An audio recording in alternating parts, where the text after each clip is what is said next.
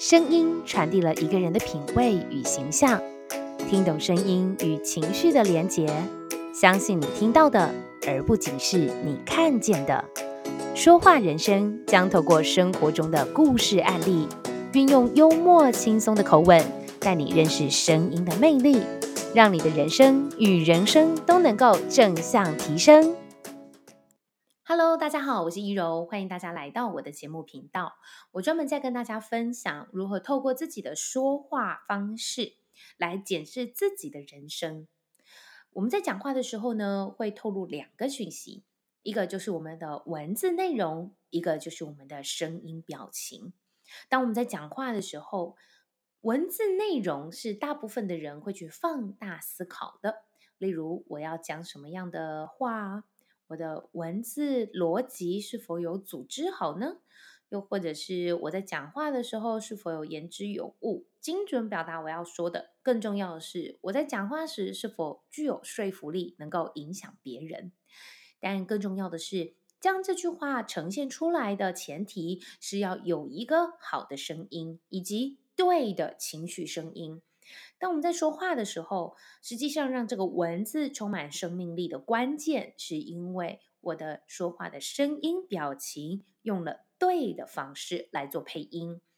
我们每一个人的情绪呢，有喜怒哀乐、爱恶欲惧，这不同的情绪当中，我们就可以帮同一句话来穿上不同颜色的衣服。那当然，你可能会说，嗯，我从来没有想过，诶，而且我在讲话的时候好像也都没有什么特别的情绪吧？OK，那这个不是什么特别的情绪，也是一种情绪的选择哦。所以实际上呢，当我们在跟人沟通，或者是连自己自言自语的时候，都一定要去有意识的检视一下自己在讲话的同时，是否呢，诶，常常忽略了情绪的这个环节。导致我们在跟人说话的时候，哎，就会常常引来不必要的误会。你可能没有这样的想法，但别人可能就放大了你的这句话的言下之意。所以啊，在我的频道内容当中，会跟大家分享的就是怎么样来提升我们的美好人生价值。在今天的节目内容当中，我想跟大家聊的是：你会接受别人对你的赞美吗？嗯。我一直觉得这个呢是一个很值得探究的主题，原因是我们常说口说好话，心想好事是一件非常重要的事情，而我们也知道不要没事去批评别人啊、哦，会有业障的哦。那当然呢，当我们在讲话的时候，是否能够口说好话，真心的称赞别人？我想呢，我们一直以来也都被灌输了，就是我们要。好好的去欣赏别人的美好特质，看到别人的优点。不过，我觉得比较少去做琢磨的，应该会是说，那别人去称赞我们的时候，我们有没有也真心的接受呢？今天就想要来跟大家聊聊的是这件事情。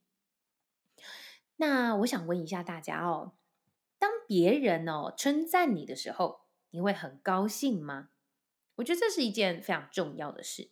哦，我们先来讲称赞好了。称赞其实分为两件事情，一个叫做主动称赞，一个叫做被动称赞。主动的意思呢，就是我们主动去称赞别人，哦，我们自己呢自发性的去做这件事情。第二个呢，就是被动的接受，哦，我们接受到了呢别人对我们的赞美。但很多时候哦，呃，其实每一个人是否能够口说好话，去说出。赞美别人的事情，又或者是欣赏别人的美好特质，又或者是我刚刚所说的，你是否能够也真心接受别人对你的赞美？实际上呢，这一连串的行为，无论是主动或者是被动，都应该还要再讲一个前提，就是你觉得你是一个什么样个性的人？每一个人的个性呢，都是长期习惯的养成，而我们现在的讲话方式、思考模式。还有我们的行为举止，都跟我们的原生家庭会有很大的关联。当一个人呢，他习惯性的称赞别人，一定也多多少少会跟你的原生家庭有关。你的爸爸妈妈应该也很会去称赞你，所以当你给予一个正向特质的时候，哇，别人呢就会觉得说，嗯，你都是看到我的正向特质，诶，那就觉得感觉很舒服。那我必须得做一件事情，你要看出一个人哦，他是不是真心的去称赞你，或者是称赞他人，有一个行为关键是值得去做检视的，也就是他能不能持续下去。你要怎么知道这个人他真不真心？就是看他会不会持续喽。他如果呢三言两语都是呢嘴边挂着称赞别人的优点，而且你每次看到他，他都会有这样子的行为产生，那你就可以很放心的知道说，嗯，他就是一个很善良，而且呢，他也是一个很懂得感恩的人。但如果你觉得他只不过是突然、临时或偶尔有这样的行为产生，那当然啦、他可能就不是说他不善良哦，也不是说他不美丽，而是说，嗯，可能呢，他只是对某个当下才会给予称赞，但他不是时时刻刻的都给予称赞。OK，好，所以我们说回来哦，当我们今天呢，是否是一个主动给予称赞，或者是？当你接受到称赞的时候，你的心情如何？我觉得这个跟你自己的原生家庭会有很大的关联。那在这边为什么特别想要讲这件事情？原因是因为我们呢自己在教学的时候，常常会有一个单元，我们就会跟别人讲说，我们要学习着肯定自己以及赞美他人这样的一个环节。但是肯定自己哦，大家都知道要给予自己肯定。但往往我们都会很难做到，为什么？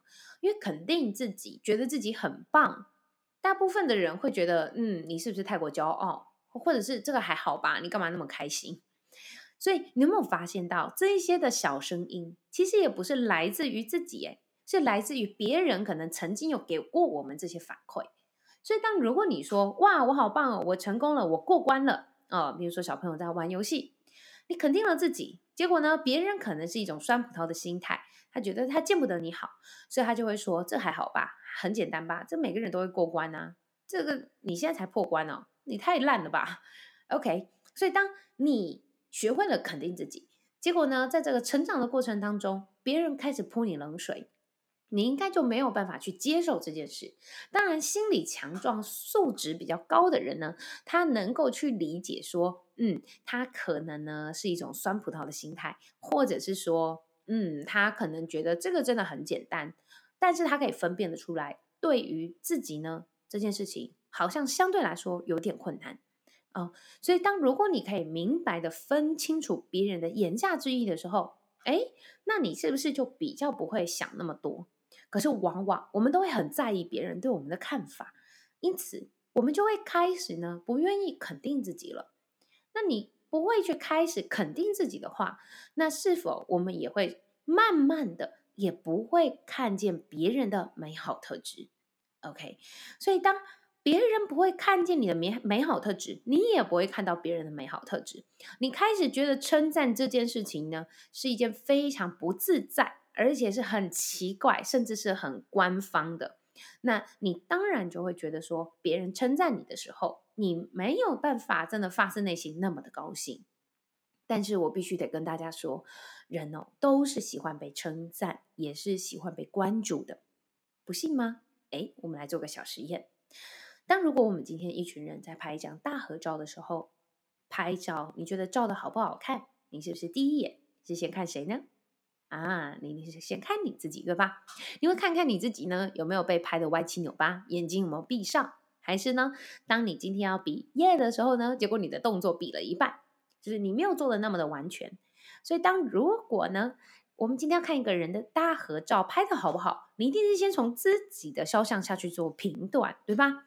好，所以呢，我们当今天哦，是否能够真的说哦，放下这件事情很难呐啊，啊？那为了呢？我们要真心的放下或者是接受，我觉得有一件很重要的事情，就是你是否也真正的能够去，呃，很放宽心的接受别人对我们的任何评价。我讲的是任何评价。很多时候，我们可能呢，呃，别人对我们的称赞，一开始会很高兴，但是如果在这个称赞之下，也没有告诉我们为什么我们这么棒。为什么你觉得我很棒？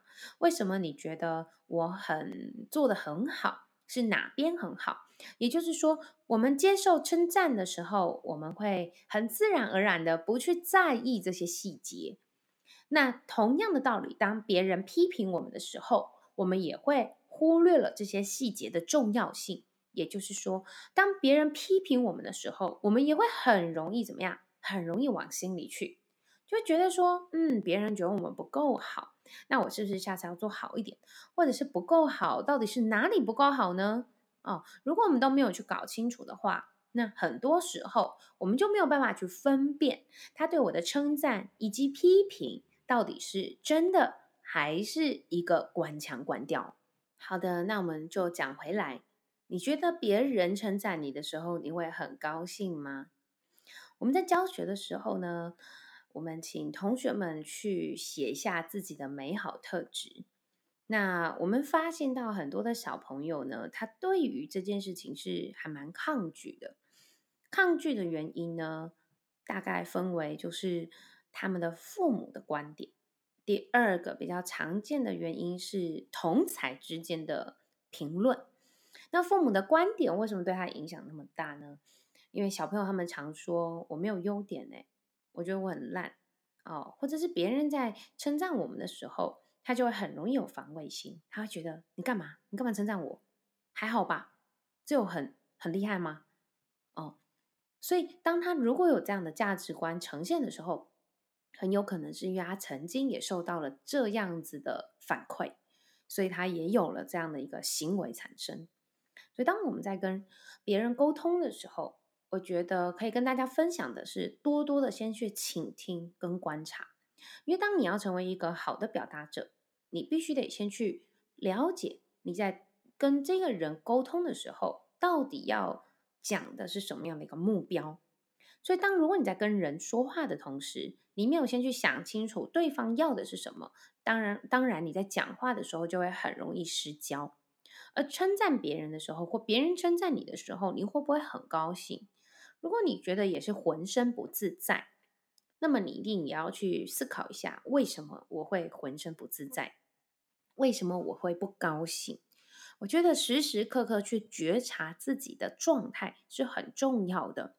那这样的练习呢，可以提供一个小方法给大家，就是当如果你今天觉得各种的情绪不对劲的时候，尽可能可以先把它写下来，记录下来。我自己呢，在这个呃人生的过程当中，我觉得很享受的一件事情就是写日记，可以跟自己对话，而且这个对话呢，它不会被别人看见，也不会被老师评分。所以当你在写的时候，你一开始写一定不知道怎么写，也不知道说这样写是对还是不对，或者是说，嗯，写这个可以吗？反正你就写。甚至你写了一些比较情绪化的文字，也不会有人会反过来骂你，OK？也不会有人跟你吵架。所以一开始的时候，我觉得把这些情绪都可以先写下来。那当然，你久了呢，回来看，你就可以知道说，嗯，这件事情其实也还好，嗯。那所以讲回来，当如果别人称赞你，你会有一些不舒服的感受。我想，第一个，我觉得要先学习的就是要先。接受别人的赞美，所以第二件事情想跟大家分享的是说，你是容易接受别人赞美的人吗？嗯，接受这件事情哦，不代表我认同，你可以明白吗？就是我接受你对我的称赞，我也接受你对我的批评，但是不代表我认同这件事情。嗯，比如说，如果你觉得嗯我的声音很好听，好了。呃，很多的粉丝啊，还有学员，他们给我的反馈，大部分都是这个，就说，嗯，依柔，我觉得听你的声音很好听，很疗愈，而且我觉得听你的内容呢，就可以一听再听，不会有那种压力的感觉。那当然，这个是很多粉丝跟学员给我的反馈。那首先要先想的是，不管我有没有觉察到，哦，原来我有这个特质，哎，我们都还是要先怎样？要先学习着感谢对方，因为感谢对方给我们的赞美，我觉得也很重要。就像你试想一件事情，别人称赞你，结果呢，你就回回去说还好吧，那别人是不是也很尴尬？好，那我们再想一个呃，在想一个观点，例如说，好，你称赞了别人，结果别人说还好吧，这个时候你是不是也不知道你要怎么接话？所以我觉得最重要的是，当比如说你称赞别人的时候，别人如果说谢谢，这个时候你一定会想说，嗯，你为了要去加强跟佐证你所看到的这个美好特质是真的很值得称赞，是不是？你就会开始呃讲述更多的一些补充内容，比如说，哎。我真的觉得你做得很好，那对方就会说谢谢，你就会说哦，因为啊，你知道吗？跟你在一起工作，我觉得呢效率可以变得很高，而且你都不会跟我啰嗦很多，我们就都直接讲话讲重点，然后赶紧去做事情。所以跟你在一起合作这件专案，我呢感受到非常的舒服以及自在。哎。那是不是别人呢？他就可以更精准的知道为什么他呃这么样的让你欣赏？OK，所以第二个层次，我觉得是要问的是说，你是一个容易接受别人赞美的人吗？你会去接受别人对你的赞美吗？我必须得还是要强调，接受这件事情不代表你认同哦。呃，就像我举一个例子，我爸爸很常跟我讲说。当别人呢给你礼物的时候，给你一些伴手礼，你先不要管你喜不喜欢这个东西，你就先把它收下来，哦，收下来再说。所以一定要学习着接受别人对你的祝福以及赞美。当然，比如说，呃，例如说像我好了，我个人是不吃牛跟羊的。那如果有人呢，他送我了一个牛肉。好，或者是羊肉，他可能就会很高兴的跟我讲说：“哇，一柔，你知道吗？这块牛肉呢，它有多好吃，然后多昂贵，而且很难买到。那我呢，买到了之后，我就想到了你，所以我想要送给你。OK，这个时候你会怎么说？你可能就会说：啊，可是我不吃牛诶。哦，如果你的言下之意是“可是我不吃牛”，哎，如果你是用这个“可是”当做是开场白的时候，哇，那你就是立刻能把别人的好意往外推了。所以我觉得可以怎么样做更好呢？你可以一样先感谢，哎，谢谢你，事事都可以想到我，你懂我意思吗？他送我礼物，其实还可以有分为很多个面向，而送礼物的这个礼物只不过是一个本体。可是他的心意呢？我觉得也可以从这个角度做切入，所以最好的表达方式应该是说：谢谢你送我这个礼物，时时刻刻你都想到我，我真的觉得太感动了。哦，那这个呢，就是说我们可以先去接受别人给我们的好意。当然，不过，呃，你你可以有两个选择，一个选择是你可以选择跟他坦诚说：嗯，我其实不吃牛肉。啊、第二个选择就是说，嗯，你可以选择你不说，然后你就把这个心意给收下。那通常哦，我会怎么去判断这个二选一呢？哦，也可以把我的判断方法跟大家分享。首先，我一定会先去判断，就是说我跟这个送礼物的人是有多么的密切的碰面关系。如果我只是偶尔。很不长，可能比如说什么一个月，一个月一次，我觉得已经算多了哦。比如说可能半年，或者是真的久久才见面一次，啊，或者什么同学会啊之类的哦。那你可以呢，就先接受他的这个礼物，比如说你就先把牛肉收下来，然后像我的做法就是，我会再把牛肉再送给。更需要的人，OK，就借花献佛的概念哦。所以，我可能就会去看说，哦，我身边其实有很多吃牛肉的人，然后他们就会很开心，所以我就会把这个牛肉呢给他。所以，这个的行为就是说我先收下了他送我的这个礼物，然后我再把这个礼物呢转给别人哦。那我同样是带着这个祝福，你懂我意思吗？当你接受的时候，你是带着祝福收下这个礼物，然后我也带着祝福呢把这个礼物再送给合适的人。那我的这个选择的判断就是，我跟这个人可能比较不会那么常见面，你知道为什么吗？要不然他到时候下次问我的时候，他就说：“哎，这个牛肉好吃吗？” 这个时候我就尴尬了，对吧？好，所以如果是第二种人，就是说，哎，我其实还蛮常跟他碰到的哦。那蛮常碰到，我觉得呢，我们也要学习着幽默的去化解这个尴尬。比如说，哎，谢谢你送我牛肉，哎，我真的觉得呢，你处处想到我，我真的好感动哦。好，一样，这是第一步。第二步呢，你就可以跟他讲说，哦，不过我跟你说一件事情，就是我不吃牛肉很久了，嗯，那你可以再多说一点，比如说，嗯，我其实从我开始创业以来，我就都不吃牛肉了，嗯，所以可能你还没有更新到这件事情，不过没有关系，我呢还是把这个牛肉收下了，嗯，我也把我牛肉呢分给我弟弟吃，因为我弟弟超爱吃牛肉，OK，所以同样的道理，你一样先感谢对方接受了这个礼物。再来是，你也跟他分享说，哦，你打算把这个牛肉呢，哦，你也跟他说你的情况，就是我现在是一个不吃牛的人，嗯，当然你也可以看他的反馈咯，他可能会说，哦，那不然我再拿去给其他人，或者是我来吃，因为他可能觉得真的很不舍嘛。你可以再看看别人的行为，你再去做一些选择，要不然的话，就是你可以自己再帮他说，那你要怎么样去？呃，处置这个牛肉，让他呢也可以有所放心，不然他好不容易花大钱买给我们了，对吧？然而哦，我觉得大家不要小看我刚刚所说的这件事情，因为实际上呢，很多的人他在说话的时候跟接受礼物的时候的概念是一样的，你懂我意思吗？当他今天如果是一个不懂得感恩，也不懂得就是时时刻刻把这件事情放在心上的人，他就会是怎么样呢？比如说你，你你称赞他，他就说还好吧，这个没有怎样啊，干嘛干嘛感谢我哦？或你送他一个牛肉吃，他可能就会说，哎呦，我不吃牛，你送我这干嘛啦？哦，我不知道你有没有听过这样子的句型。所以你看哦，当你呢每次去称赞别人，结果别人都这样回应你，你是不是会很受伤？或别你呢明明就是一个好意哦，你去给了他一个东西，就他突然就说啊，可是我怎样什么的。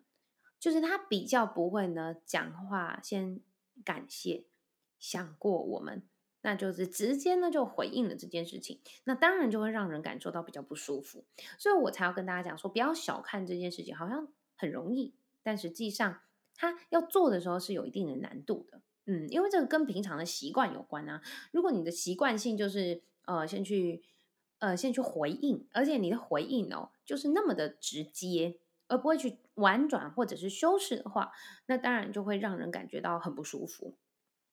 所以你可以接受别人的赞美，跟你能否接受别人对你的好意，我觉得是同样的练习哦。我再举一个例子，嗯、我弟弟呢，他其实他很喜欢喝饮料，他是一个非常喜欢喝饮料的小孩子，所以呢，他从小到大他就跟我比较不同。我跟我爸爸妈妈比较像，我们都会属于比较养生派的哦，根本就是个老人 哦。我们呢都很喜欢喝茶啊、喝喜欢无糖的东西，然后喝什么豆浆啊、燕麦啊，就是那种很健康、很健康的啊、都不要加糖，那我就会喝得很开心哦。那实际上，我觉得我最最好的饮料，我会把它说是饮料，就是咖啡了吧。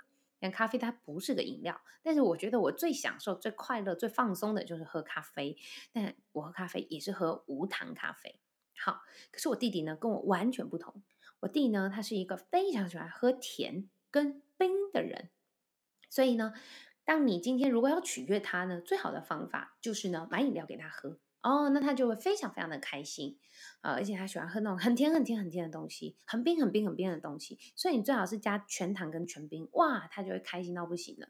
OK，那你知道吗？因为我弟弟这个行为哦，跟我妈妈就反差非常大，所以我妈妈呢，她好心好意，她可能买了一杯豆浆哦，他真的是好心好意，就想说，嗯，我觉得呢，他这样喝太多甜食了，对身体不好，所以呢，他就自己呢。多买了一杯豆浆，然后就给我弟弟喝。结果我弟弟呢，他就说：“哦，我不喝豆浆。”好，那所以呢，当我妈妈接受到我弟弟对我对他的这个的拒绝的时候，你知道吗？我妈就会心想说：“怎么会不喝呢？这个这么好的东西，你为什么可以不喝呢？对不对？”所以当人哦没有被接受到一个合理的理由的同时，他是没有办法真心放下的。哦，所以我才会说，你必须得要去跟对方去讲说，你会如何处置这块牛肉的道理是一样的，你懂我意思吗？好，我再讲回来，当别人好，他把你一手推开的时候，你觉得你会怎么做？你当然有很多的做法。第一个做法就是说，好，哦，你不喜欢就不喜欢，好，那就那就算了。哦，只是刚好你不喝豆浆，或刚好你不吃牛肉，但不代表我不喜欢你这个人。你们可以明白吗？就是东西是一回事，人是一回事。可是哦，你知道吗？我妈妈的个性呢，她是会无限放大这件事情的。她会觉得说，哈，你不喝豆浆，你怎么可以不喝豆浆呢？豆浆这么营养的东西哦，因为她在她的视角里面，豆浆超级营养哦。那再来是说，你怎么可以呢？一天到晚在那边喝饮料呢？哦，他开始去批评我弟弟的惯性行为。那再来，哎，你怎么可以不喝呢？来，你现在给我喝一口，你现在立刻喝。我跟你讲，很好喝的。啊，他呢，强迫对方呢去做了一个他不喜欢的选择，那你觉得这样子的一个关系之下，会不会是一个好的结局呢？那肯定不好。所以你看呢，我妈妈也很受伤，我弟弟也很不会讲话。他应该先怎么讲呢？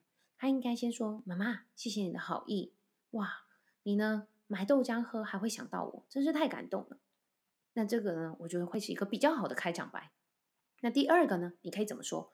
哦。妈，不好意思，可是呢，我其实呢不太喝这么营养的东西，那么健康的东西，我实在太习惯喝饮料了。好，当然你可能讲这句话，你还是会被你妈妈揍一拳。可是我觉得总比没有讲还好，对吧？啊、虽然你可能讲的很没有说服力。好，那在第三步呢，你可以跟他说。嗯，那但是呢，我虽然可以试看看，但我不保证能够把整杯都喝完。你懂我意思吗？你至少先在别人面前呢，先去试试看啊、那当然，我觉得，嗯，要看东西嘛。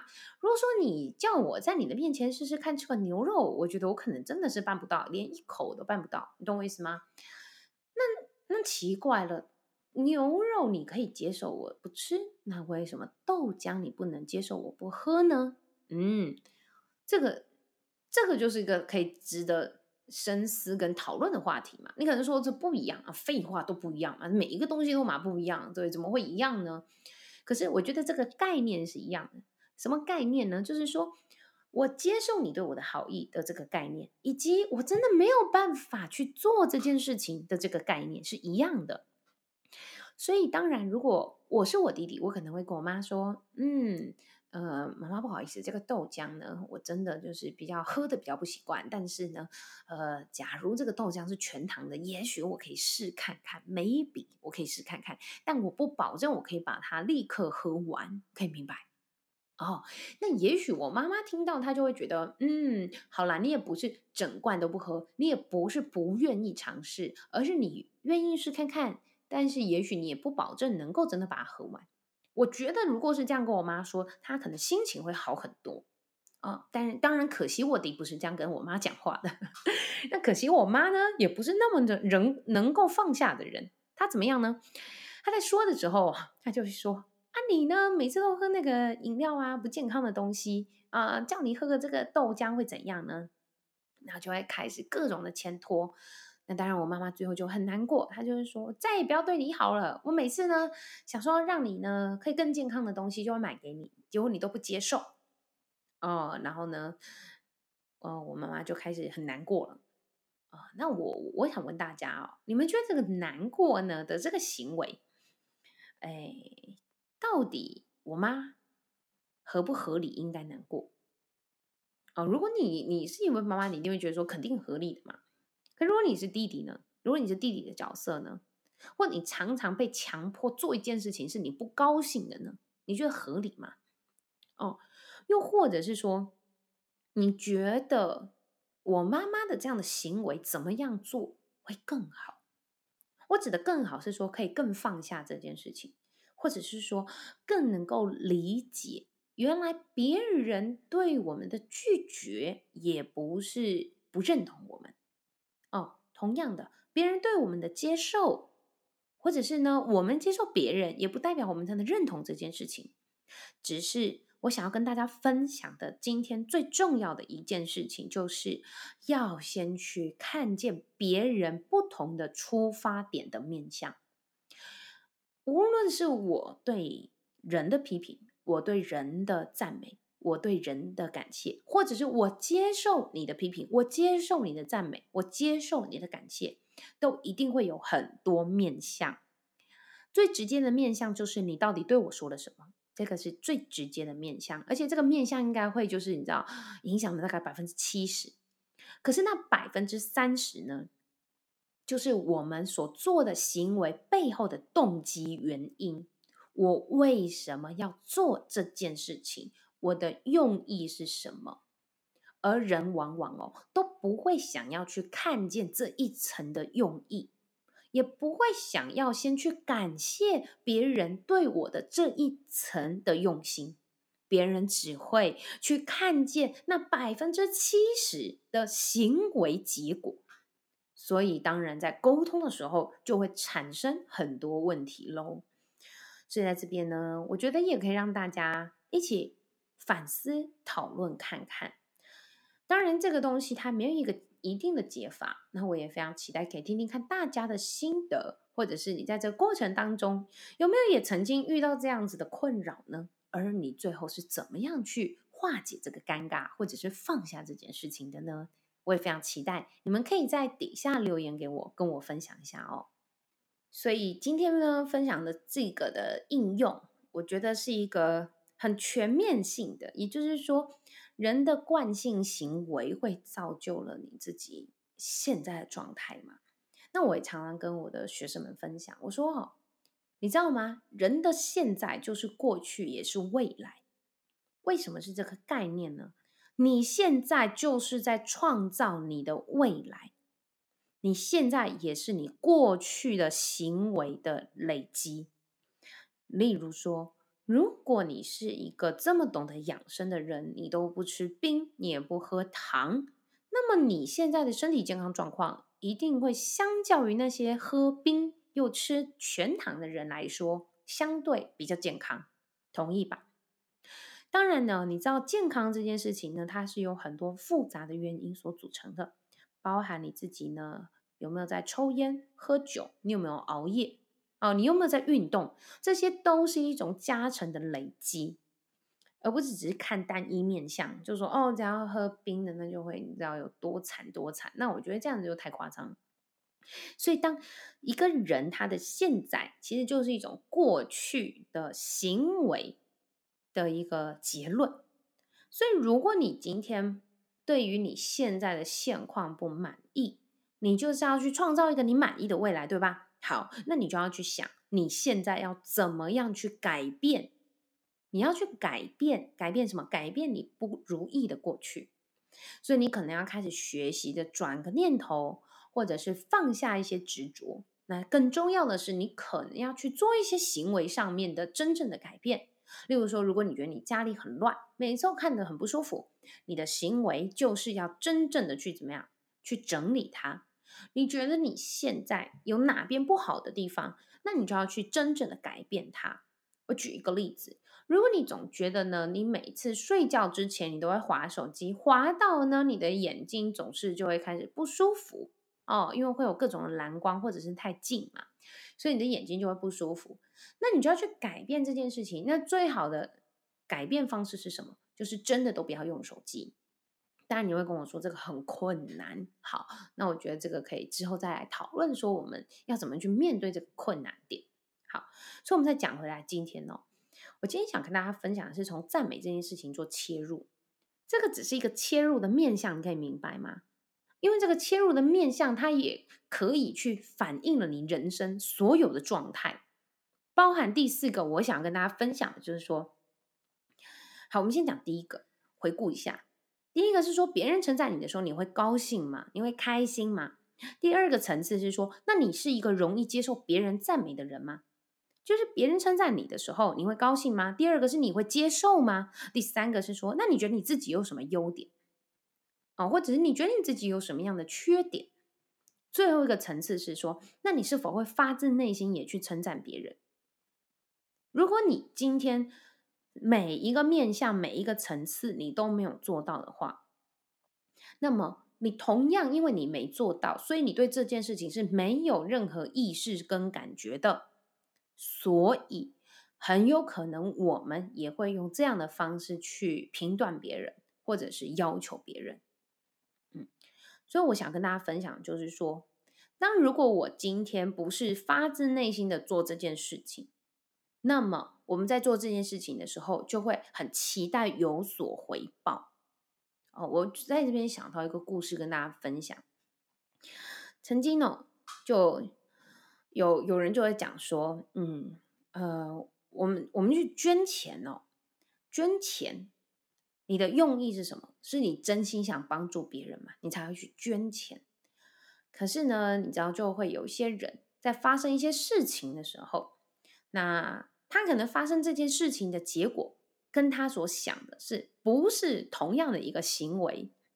所以呢，曾经就有看到一个故事，是说他就直接去公开的批评说：“哦，他觉得他很他很难过，他觉得他很后悔，就是捐了那么多的钱给某些机构。”因为他觉得那些机构所做的行为，并不是他所想要的那个行为，哦，所以他就很后悔捐那么多的钱去捐助这些这些机构。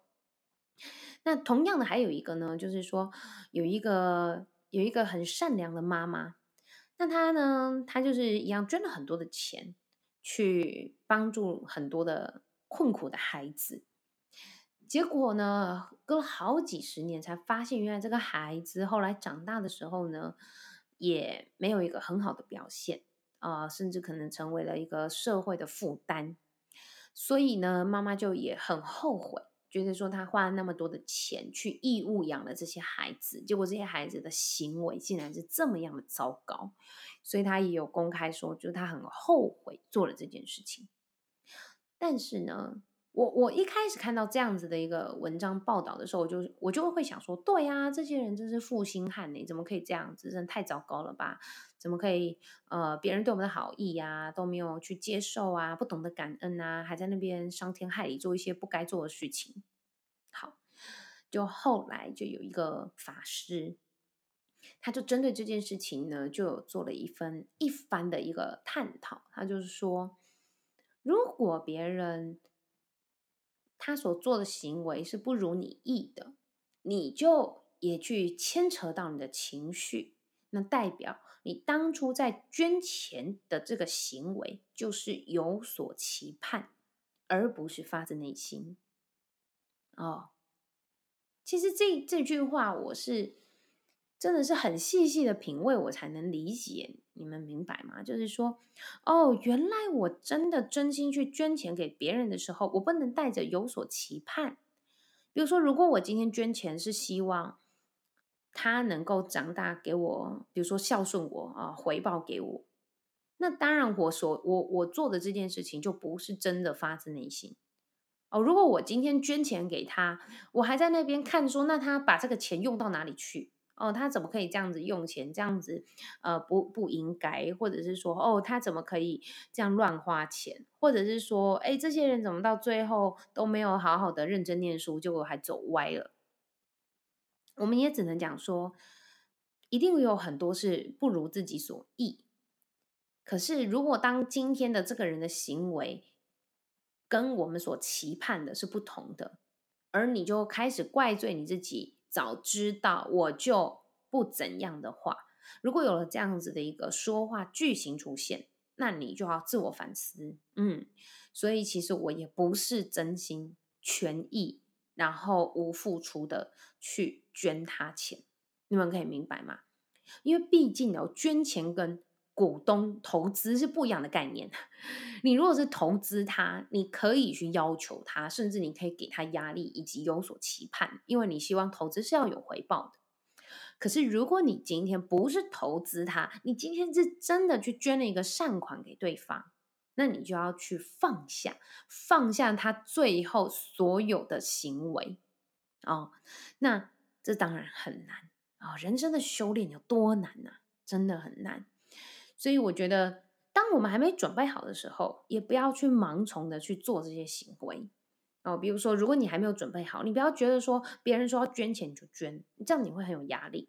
别人说要做什么你就跟着做，你可能会觉得说哦，如果我不做的话，别人就怎么看我什么的。不要管那么多，不要去放大别人对我们的批评跟成见。为什么？我常讲，这些人对我们的批评跟成见，我问你们，我们今天成功或失败，难道他真的会真心的为我们所喜悦吗？